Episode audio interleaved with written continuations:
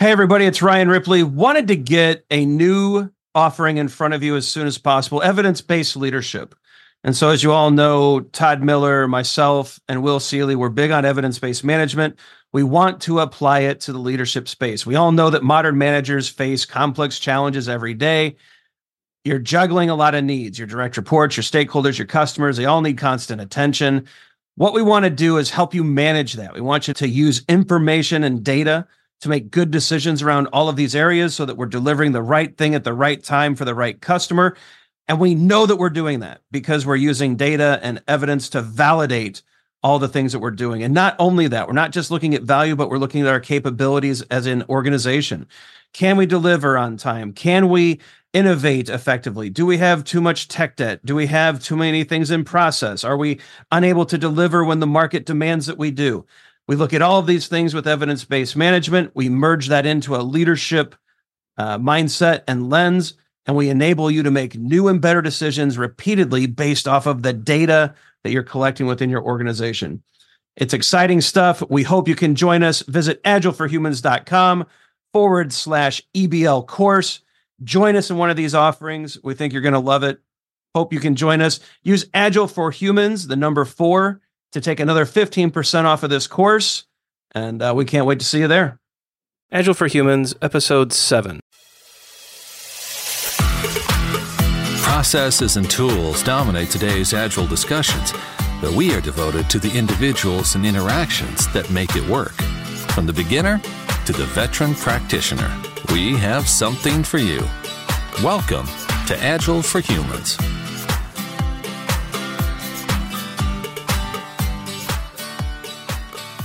Well, all right. Well, welcome to this week's episode of Agile for Humans. I'm your host, Ryan Ripley, at Ryan Ripley on Twitter. Joining me tonight, a repeat guest, one of my favorite guests that we've had so far is Mr. Zach Bonaker. Zach, how you doing, sir? I'm doing well, Ryan. Great to be with you again. And we've also brought in Mr. Tim Ottinger. How you doing, sir? I'm doing great. So nice to be with you guys tonight. Yeah, I'm tottinge on Twitter, but the blog is Agile Otter Blog. Excellent. So we're really excited to have you on, Tim. Met Tim at Agile Coach Camp last year. Really great talk about how we make decisions, and and I think if you're if you're on trial, you want the judge to decide right after lunch, right? Absolutely. There we go. So great talk from Tim. If you get a chance to see him speak somewhere, it's always a good time. Guys, tonight we're taking on a fun topic. We're going back to the well. We're going to discuss no estimates. We recently did a show on that. We brought Neil Killick and George Dinwiddie on the show. Had an interesting discussion about the no estimates hashtag and how that works. We got a little criticism, a little pushback, and I thought, you know what? I'd like to dig into this one again, take a different tack, and, and tonight to try a different angle. We're starting with a position that's been given to us by some of the critics out there. There's there's a handful of people that have taken a position against no estimates, or at least a questioning position of it. And essentially, their comments come down to the idea that estimates are a natural, ubiquitous, useful, and unavoidable thing in practical life and business. They think they're important as part of the process of collaboratively setting reasonable targets, goals, and commitments within an organization. The process of estimating in and of itself has byproducts and benefits. And given that a rational estimating process is an integral part of making decisions in the presence of uncertainty, it's hard to understand why anyone would state that a desirable goal is to push forward into limiting estimates down to zero where possible. That seems to me to be the critic's position. Does that seem like a fair representation of, of the many different points that we've seen either on Twitter or in blog posts about no estimates? I think it's it's definitely a possibility that could be the real, you know, working practicalities of of a system of work on a, a business, uh, both small and large there are definitely ways to build software and to create processes around that that are driven by you know range estimates point estimates a variety of different inputs that help us understand how to make those decisions. It's certainly possible that if your if your experience has been in you know especially in more traditional contract type of work you have certainly grown up in a business where estimates are the primary unit of planning and planning is important. You've got usually long horizons, periods of invisible work, and you need that kind of a thing to move forward. Certainly, the worst thing you could imagine in an entire business predicated on estimates is for people just to stop giving them. Somebody walks in and they said, you know, sugary cereals are bad for your kids. Stop feeding your kids. that's wow. That's not a. It's not good logic there, Tim. Well, no, but that certainly can be how it sounds. Estimates Absolutely. are great. Uh, stop estimating. Well, what's going? What am I going to do? How will end my work if there are no estimates coming in and my business depends on them? Well, I'll just start firing people, I guess. What else would I do? Yeah, and I think that's a comment that, that Neil Killick hit on in the last no estimates discussion is that he, he does not walk into a team and say stop estimating. And I think that's clearly a point that, that we're making tonight is that at no point in time would we recommend that a team that is used to working with estimates that currently relies on them that they should stop. It really is an awful thing to do to your management for one thing. And I think that can go top to bottom too, Ryan. I don't think it has to be necessarily a team.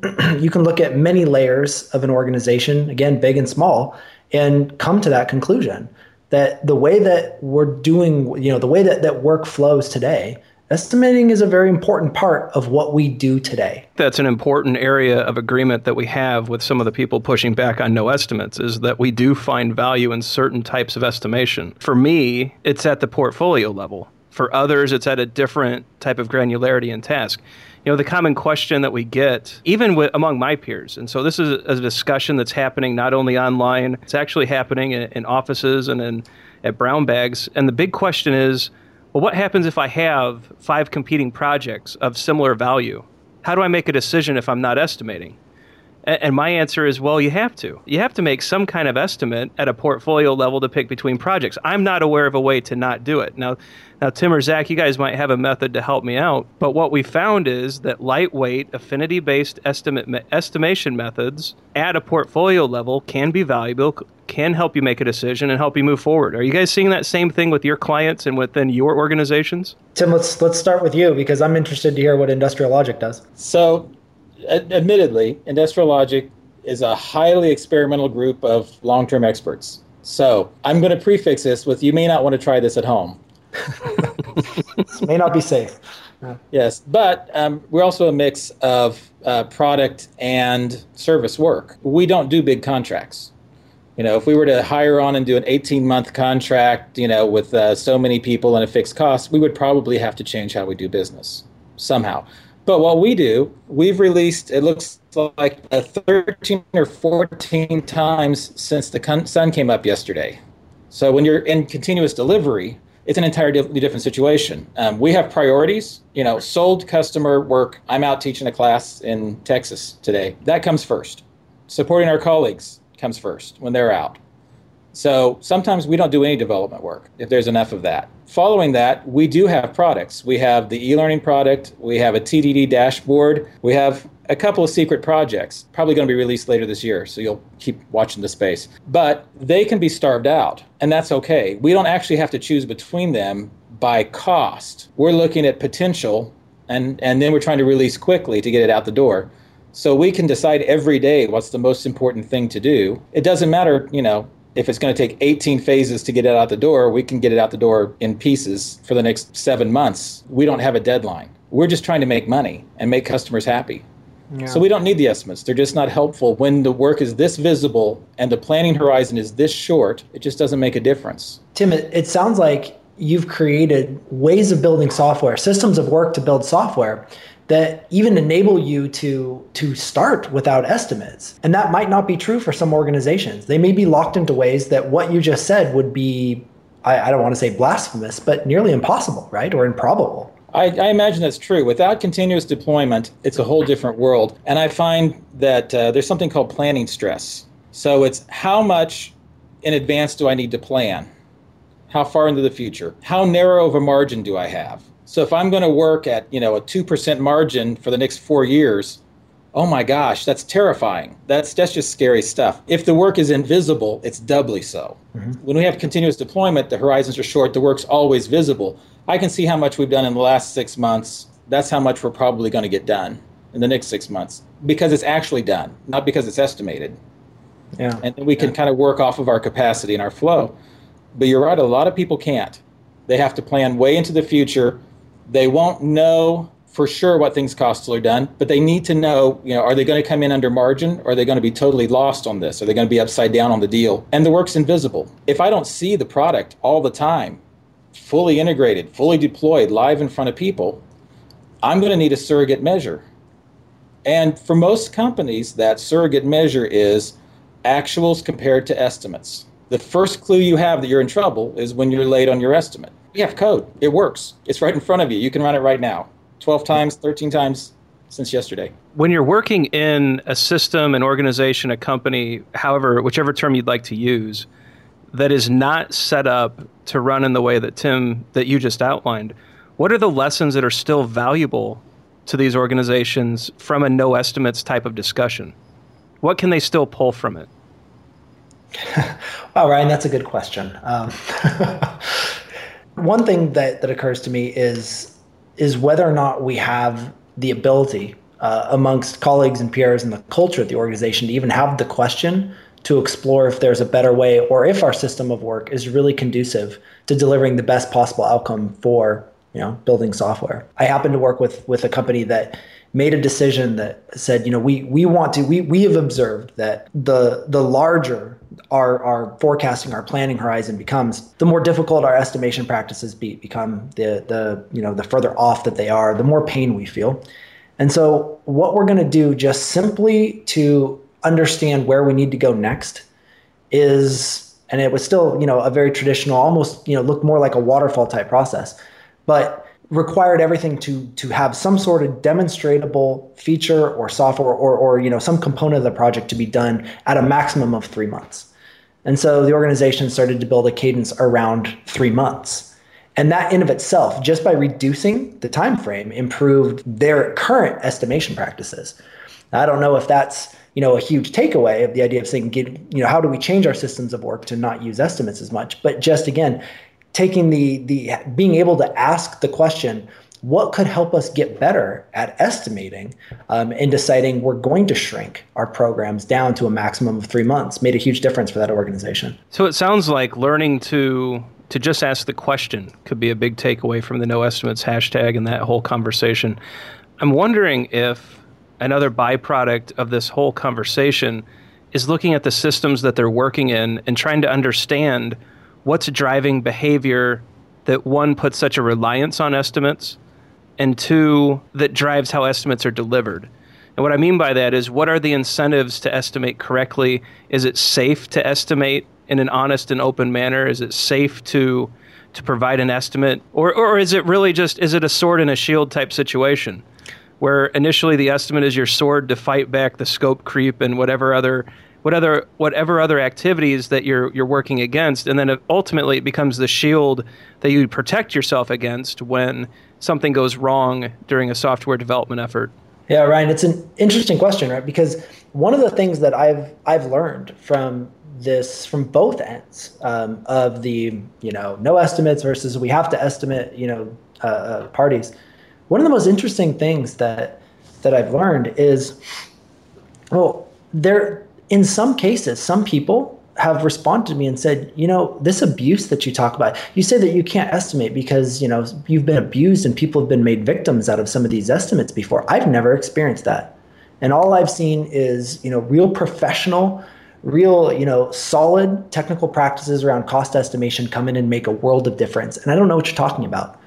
And then I talk to other people that say I've spent years working overtime and you know uh, being miserable and being made to be a victim because somebody else told me when I had to get something done that I couldn't do it in time. So that that to me has been a huge takeaway of saying there there really is a pretty significant difference in experience between the people who may be arguing this position. Has anyone else seen that or discovered that as well? So when did McConnell's uh, software estimation come out? In there, he wrote a lot of. Uh, it's okay. So in 2006 Steve McConnell wrote a book called Software Estimation Demas- Demystifying the Black Art, which, by the way, is a pretty good book. And there's a lot of stuff in there that I have carried with me through life. And one of the things he talked about was all the things that are not estimation. If we're going to talk about the value of estimation, we need to get through a couple of those. For instance, Zach, how long will it take you to get that done by next Tuesday? It'll take me exactly 20 hours. so how long will it take to have it done by a certain date? That's not asking for an estimate. That's just communicating a target. Sure. That's not estimation. Number two, how long is that going to take? It'll take 20 hours. Could it be 12? Well, the estimate is 20. The negotiation is 12. Why? How? How is? I think it's really going to take 20. How's that negotiable? Well, it's because you don't really want an estimate. What you're wanting is, is an ambition or an intention. We can't really argue estimate um, on the point of cost and time, we would have to only be able to argue scope. How much can you get done by next Tuesday? Sure. I could do this much work in 20 hours. How much could you do in 12? We don't often realize we're talking about scope, but yeah. an estimate is an estimate. It's as likely to be long as short. It is a legitimate thing that, you know, if I need to plan in medium term, if I'm planning tomorrow, I don't care. But if I'm going to plan a couple of weeks or, or a couple months out, it seems reasonable. But I have to be able to deal with them as estimates, not as goals or ambitions. And there's a thing I like to call planning to fail. And this is where the abuses usually come in. I ask you how long. You tell me 20 hours. Could it possibly be 15? You think about it. Being a good soldier, I can try to cut some corners and not complete it exactly. And maybe I can let you have it in 15. It won't be as done. Maybe it'll be okay. Great, 15. And then I collect a whole bunch more estimates that are all as short as possible, and then I fit as many of them as possible into my time frame. So that all it takes is for one estimate to be off by one day for the plan to be blown. So by shortening the estimates and packing them tightly, I am planning to fail as miserably as possible as often as possible. That's an abuse. We yep. put that aside. And it's it's funny, Tim, with the when when when I've read you know articles and and talking with some of the people out there who are really passionate about cost estimation, they've shared with me a number of papers and really really interesting details on their practice. And it strikes me in reading you know these these articles and blogs how they're very concerned about the abuse that you cited. And it's yes. funny because if you look at what they're arguing for, it's the solid understanding, the good use and, and how to use estimates within systems of work. It's, it's almost a lot of what, from a no estimates perspective, we kind of argue is saying it's that abuse that, that we almost share the same message. It's just that in one end, we're trying to explain this is why it has to be treated a certain way in a system of work. And on the other end, we say, and yeah, because of that abuse, we're exploring how we can come up with different systems of work such that we don't need estimates and even need to potentially experience or have to worry about that, that abuse even happening. So it's almost like a shared message, just a little different sides. It's kind of interesting to me. By the way, one of my clients, Northern Midwest, we did a little study and we found that they were spending man days per week trying to improve their estimation. And they had been doing so for probably a year. And they were lamenting how incredibly bad their estimates were still. Uh, this is one of those things is if we're going to feel guilty for doing it badly and we can't get better at it, there's going to be a lot of frustration. How do you get past that? But at the same time, you know, there's people with good hearts, good intentions, and statistical methods. They're trying to help us improve our estimation in the hopes that we can do it well. And on the flip side, some of those people are incredibly successful doing it. So they are enjoying success through Monte Carlo simulations and, and confidence levels on top of an, a number that's estimated and, and using appropriate ranges and creating healthy environments where it's safe to talk about estimates where they don't become commitments. And there are those people out there that are doing incredibly well the consistent message back to them has been by all means, please keep doing your estimates. There are some people that have responded to Zach and I about their ability to have weekly releases using a very, very sophisticated and very interesting estimation method, and they're very successful. And to them, I say, hats off. That's wonderful. I've not seen how necessarily that's applicable universally because my experience is, is, more along the lines with Zach, where in a past life at a at a very regulated uh, company that was under FDA and other types of regulations, uh, the estimates turned into commitments very quickly, and they turned into a means to shame developers into working uh, insane hours or to demean them for not making their commitments on time or not making their commitments. And and they were really used as a means to to box people in as opposed to like what George Dinwiddie was talking to us about in the last podcast about a means to just test a hypothesis. So you're making a lot of assumptions with an estimate, and you're using the actual work delivered to validate those assumptions. And when the, the assumptions shift, a healthy environment shifts the estimate and shifts the target and shifts the goal and responds accordingly. And that doesn't always happen. There's a tremendous amount of investment on both sides of this equation, right? There's a whole lot of developers who are trying to figure out how to do estimation well. They're experts publishing books, doing studies, using statistical methods, Monte Carlo simulations, trying to do estimates well. There are managers that are begging for estimates to be done well and trying to, you know, to the best of their ability, make estimates work well.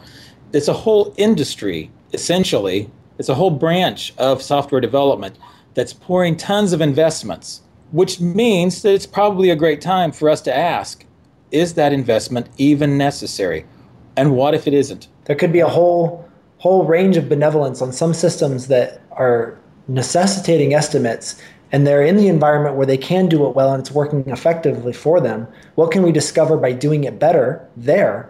But what can we discover by coming up with new systems of work that may be able to match that in other environments and other organizations? It, it, it occurs to me that really the idea of, of trying to get technically better at something that seems well understood to people where it is working is really kind of in the spirit of agile of continuously improving it. And yet we're exploring and discovering new and exciting ways of building software in other environments where maybe that wasn't as successful. Both seem very very benevolent. And in a lot of ways at least in trying to put myself in in hearing both ends of the the, the message i've learned a lot from both sides. I don't i don't see why that this isn't a good thing to continue conversing about one of the shortcomings of the conversation has been not making a connection between no estimates and agile thinking, like you just did, Zach. You, you expressed that very well. It's not always clear to people that we are following the values and the principles of the Agile Manifesto as we explore estimation. And so we are looking at how do we how do we go from a heavy estimation process to working software more quickly? And is a, is a heavy estimation process getting in the way of that kind of delivery? And if it is, how do we get to where the estimate is just responsible enough for us to get that software out quickly? And it's that kind of thinking that we're not necessarily expressing alongside the no estimates uh, discussion. And so when you're not approaching software development from an agile perspective, I don't think no estimates makes sense. Does it? I would agree with that. So if you're delivering early and continuous, what's it? Uh, our highest priority is to satisfy the customer through early and continuous delivery of valuable software. If you are not delivering in a manner that could be described as continuous, then I don't think no estimates can ever make a bit of sense. I, I agree with you.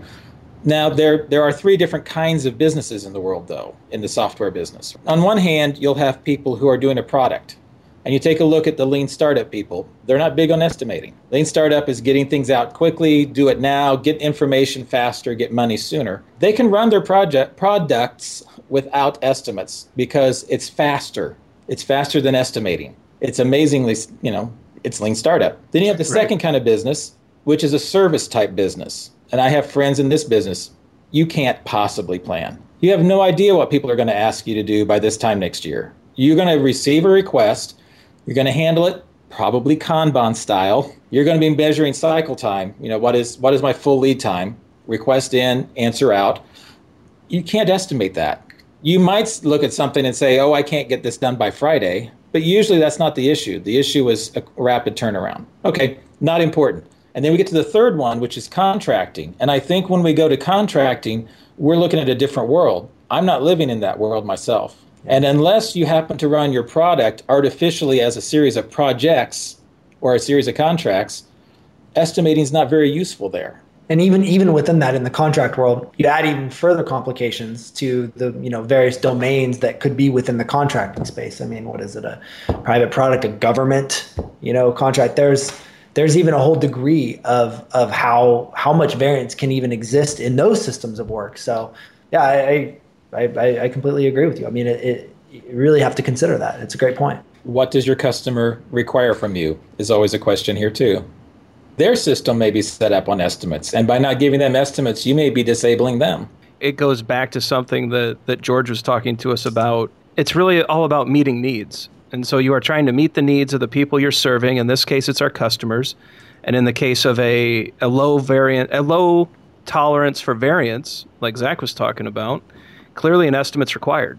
And you should absolutely do an estimate in that situation. When you're talking about lean startup, the need they're trying to meet is to get cash flow quickly. And in that scenario, the estimate doesn't meet a need. They're building and releasing and pushing. That frame of mind, it becomes at least a simpler conversation that we're meeting a need. And if the need is an estimate, the next logical question that we have is what makes it a need? Can we talk about the system that's causing you to ask for that estimate? And if there is something there, and first of all, we think they're at, the, the request is benevolent. Yes. I want to make sure that's very, very clear. It is a benevolent request. but we want to understand the motivation behind the request. Is it because you're on an annual budgeting cycle and you have X number of resources that you're allowed to use uh, throughout the year and you have, you know, capacity is always outrun by demand? And, and is it that kind of situation that you're trying to plan for? Well, if that's the case, are there opportunities to improve an annual cycle or, or to get away from it? Are there opportunities to look at a different intake process for work? Is there the ability to get to where we can we can use shorter cycles of work if we have to do an estimate to make them better? I think that's really the natural question we're trying to ask. Yeah. And, and perhaps we haven't done we haven't explained that well. Yeah. Yeah, I don't know anybody who would work in I guess what you would call a more traditional you know organization or system of work you know maybe something that resembles a phase gate type of process that really feels connected to me when we say hey let's talk about you know no estimates right so right. Um, it, it is a good point and that most of the people maybe all i don't know um, i haven't collected the data but uh, most people seem to be in the space of thinking about agile trying to derive practices that that are informed by a set of values and principles that are in the manifesto, right? That enable us to have those conversations, to explore new systems of work, to to change them if we need be, and really to be very systemic in our change, where we're not afraid to, you know, we're, we're not afraid to cross organizations or even go as far upstream as we have to in order in order to enable a, a better outcome. In a traditional sense,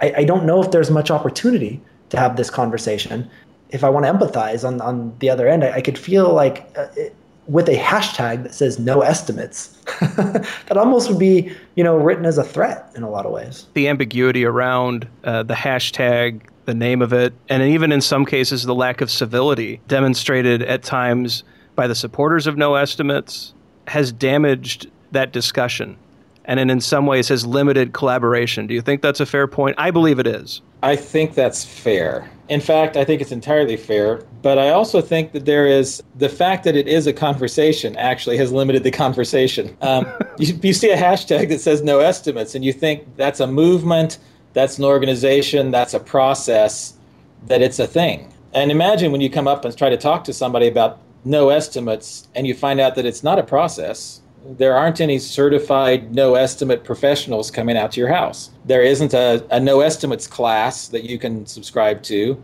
You can't install it with the software. That's a hard conversation to have if what you're looking for is, you know, here are these people with an agenda attacking the way I do business. Who do I fight? Well, nobody. There's no one fighting there. There's no there there. there there's no battleground, and that that's the hardest part uh, of this whole whole discussion. We're we're asking questions we're trying to figure out are there areas that you can minimize estimation? But it's really just a series of questions about very specific contexts and domains. Yes. And every one of them is different. And there's never going to be the no estimates step-by-step guide to make this work at your company. It's going to be a series of, of probing questions of exploration of applying the agile values and principles to your work environment to see how close you can get and still responsibly deliver software that meets the needs of your stakeholders and to also meet the the needs of those that you work with and those that you work for. Yeah, we've I mean we've discovered now so many different ways. I mean, I, maybe there's more methods out there than I would really like that we say are, are agile. Maybe maybe it, it, does really get simple around just delivering, you know, working software and and and you know being value focused and interacting with your customers. But I, I can think of an example where we have a we have a team that that doesn't estimate at all there's just simply no estimation whatsoever. They try to, and, and I guess this is a form of estimation, right? Where we're going to size work down into you know reasonable scope to where we can get rapid we can amplify our feedback loop and they've been doing it for so many years that the company just trusts them don't need just let's just have a continuous conversation about what you want delivered and you're just constantly delivering and there's no estimation because that system of work supports it and they've worked towards it i know of another organization that did something fairly similar to using some of the, the cost of delay principles from Reinertsen and was incorporated into um, SAFE by Dean Leffingwell at the portfolio level, where they said, let's try to get away from these month long feasibility studies that we were generating with all these crazy estimates, with people spending time building spreadsheets trying to predict estimates and come up, and we were never getting anything done. And let's just create a lightweight business portfolio that we use a you know proxies for cost of delay and relative estimation to help us make decisions. So still an estimate, but it didn't look like it from a traditional sense. And that was one way that that company helped, you know, get better at what they do. That might work for your organization. It might not. So it's really difficult to give or to state, here's exactly how you do it. And, and I don't think we would want to say this is how you should do it. We would want you to continue to have that conversation to find better means, better ways of doing it for yourself in a way that makes sense for your teams, your organizations, whatever systems are in play. At the end of that exploration, if you find that your practices were correct and you were working in an optimal way, then proudly continue them. No one's going to judge that. That's not a that's not a negative thing. It's great you asked the questions. It's great that you found out that what you were doing was best for your organization and context and keep moving forward. And I think with that is, you know, no estimates ha- hashtag is like saying I don't need estimates. It's not saying everyone must stop estimating. I think that people misunderstand that too. And I think it's confusing. I'm not telling what you should do. And Woody himself, if he were here, he would be saying, I'm not telling you that you can't do this. I'm telling you that I've stopped, I don't need to do it and it's working for me. And we can talk about that if you're interested. But I also think that there's a historical context here. We can't believe that we know, any of us, the one true way to make software. If you think about it, less than 400 years ago, Galileo was dropping rocks. 300 years ago was the beginning of the Industrial Revolution. 40 years ago was considered the beginning of the information age. 10 to 12 years ago was the beginning of Agile. I don't think historically this is a time for us to stop questioning how we do things and stop looking for better systems. I think historically this is a beautiful time for us to be thinking together about what else could we do? How else could we do it? I don't think that should be threatening at all. If anything, the conversations are, are rich and meaningful. They're fun. You know, at most conferences that you go to now, you can certainly find a group of people that want to have this discussion. And even if you just end up going round and round for a few hours, it's a it's a great question to at least get you thinking. And but I'm wondering if we flip the question on its ear for a moment. I know that Tim, in your context and in your situation, you guys have have shrunk the the, the delivery window to such a a small point that estimates don't make sense. But I'm wondering, uh, even in your past experience, and, and Zach, you too, are there situations and scenarios where estimates just purely make sense to you and where you still utilize them and you still think that, regardless of your current findings, they really should be done? There's for me still the uh, concept of the uh, last responsible minute. Sometimes you need to understand that the, there's legitimate lead times some people can't produce physical goods, you know, willy nilly and in tiny pieces. There are there are issues, you know, builds of, of equipment. So when your when your software is a piece of a machine and people are buying machines, not software, respecting those lead times probably going to require you to make some estimates. Do you think that that respective lead times also applies to, let's say, a gaming company, right? So they're building iteration of Halo, I guess that was a big game back when I had the time to play video games. And and they have all sorts of trade shows, they have conferences, they have marketing pushes, they have television commercials, they have all these things that are not directly related to the development of software, but the delivery of that game has to match up to it.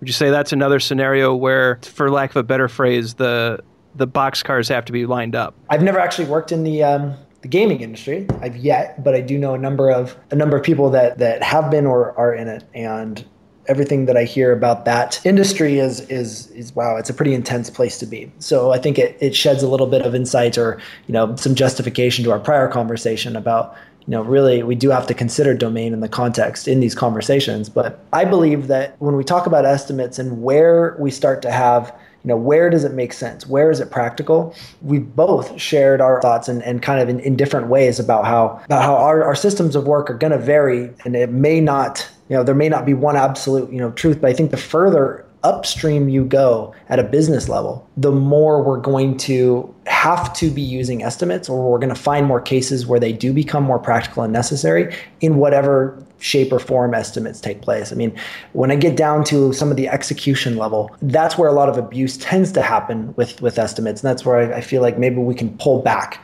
And that's where, where, where even, you know, all systems of work may be able to, to, to start to cut them out but when you go further upstream, um, you know, where we make our decisions to to execute, we, we're going to need something to help us make those decisions. It seems now again, I'm also not in the game industry, but um, I'm going to take this opportunity to formally announce that I'm not going to bring up Duke Nukem in this context. Chew bubblegum? so um, instead, let's talk. I'm going to kind of repeat a little bit that the longer the planning horizon is, and the narrower the margins, and the more invisible the work is, the stronger the need is for governance and estimation. Yes, definitely. As long as those three things are high, if you're going to put in, you know, if you're going to make infinite money, then it doesn't matter how long it takes you, right? The margin's so big, you don't care about anything else. But if it's tight, you really need to know, am I going to die on this? If the work's really visible, you can go by, you know, well, here's where we actually are today. Oh, great. You know, we can release in a week or we can't. A case where you're going to go to a trade show, how much will we have to show? Well, here's what we have now well, how many more times are we going to release between now and then? Eh, 50 or 60. Okay, well, see what we have. It's not the same stress. So the work has to be invisible, the margin has to be moderately tight, and the horizon has to be long. But whenever that's true, if you don't estimate, you're nuts. Yeah, you've got no me. Yeah, there, there, there is no way to make a decision. There's no way to make anything go in that case. So when there's nothing else to turn to, turn to estimates. So there are there are a lot of, and we've talked about this previously. There are some byproducts of estimates that I think we all find to be useful. You know, whether it's at a portfolio level to select projects, if, or it's more of a common understanding of a project, of a deliverable, or of a of a budget, of a of a staffing level. You know, whatever it is that that we're using estimates for, or that we find value in.